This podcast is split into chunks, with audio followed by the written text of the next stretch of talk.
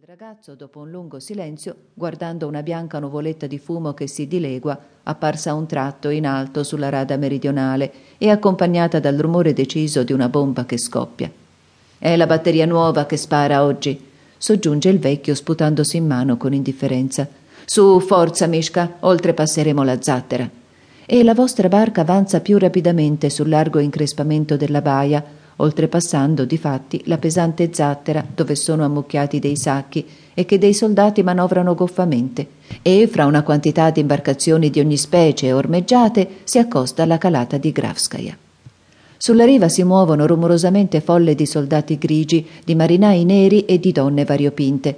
Delle donne vendono ciambelle, dei contadini russi coi samovar gridano Sbiten bollente, e lì presso, sui primi gradini dello scalo, sono ammucchiate palle di cannone arrugginite, bombe, mitraglia e cannoni di bronzo di diverso calibro. Un po' più lontano è un grande spazio dove sono sparsi enormi travi, affusti di cannone, soldati che dormono. Ci stanno dei cavalli, carri, pezzi di artiglieria, cassoni verdi, fasci e fucili di fanteria. È un via vai di soldati, di marinai, di ufficiali, di donne, di bambini, di venditori. Passano carretti carichi di fieno, di sacchi, di barili. Ogni tanto passano un cosacco e un ufficiale a cavallo, un generale in vettura.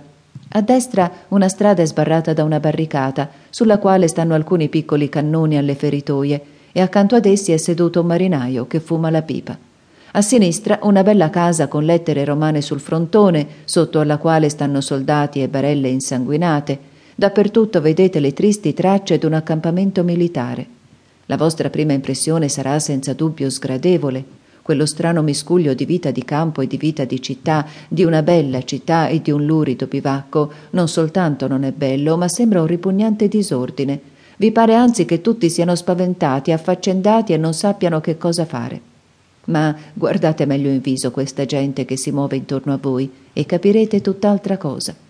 Guardate magari quel soldatino del treno che conduce a bere tre cavalli bai e canticchia fra i denti qualche cosa con tanta tranquillità che di certo non potrà smarrirsi in quella folla eterogenea che per lui non esiste nemmeno, ma farà il suo dovere, qualunque esso sia, abbeverare cavalli o trascinare cannoni con tanta tranquillità, sicurezza e indifferenza come se tutto ciò accadesse a Tula o a Saransk.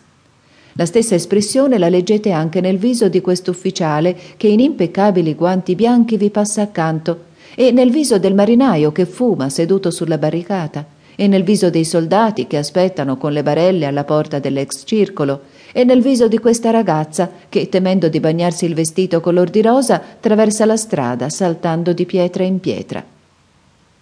Sì, immancabilmente vi aspetta una delusione se venite per la prima volta a Sebastopoli. Invano cercherete, sia pure su di un solo viso, tracce di preoccupazione, di snervamento, oppure di entusiasmo, di sacrificio, di risolutezza. Niente di tutto ciò.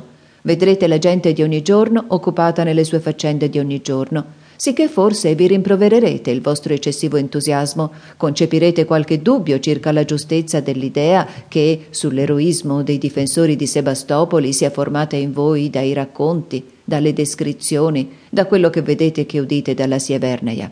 Ma prima di dubitare andate sui bastioni, Guardate i difensori di Sebastopoli proprio sul luogo della difesa, o meglio ancora, andate direttamente là di faccia, in quella casa che prima era il circolo di Sebastopoli e alla porta della quale stanno soldati con barelle.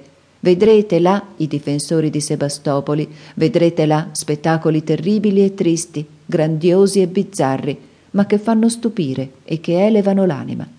Entrate nella gran sala del circolo. Appena aperta la porta siete subito colpiti dalla vista e dall'odore di quaranta o cinquanta amputati o feriti gravi o ammalati, alcuni dei quali sulle brande, la maggior parte per terra. Non date retta al sentimento che vi trattiene sulla soglia della sala, è un brutto sentimento. Andate innanzi, non vi vergognate al pensiero che avete l'aria d'esser venuto a vedere i sofferenti. Non vi vergognate di andare oltre e parlare con loro. Gli infelici amano vedere un essere umano che li compatisca amano raccontare le loro sofferenze e ascoltare parole di affetto e di simpatia. Voi camminate in mezzo alle file dei letti e cercate un viso meno severo e meno sofferente al quale potervi avvicinare per discorrere. Dove sei ferito? Domandate, indeciso e timido, a un vecchio soldato smunto che, seduto in un letto, vi segue con uno sguardo bonario.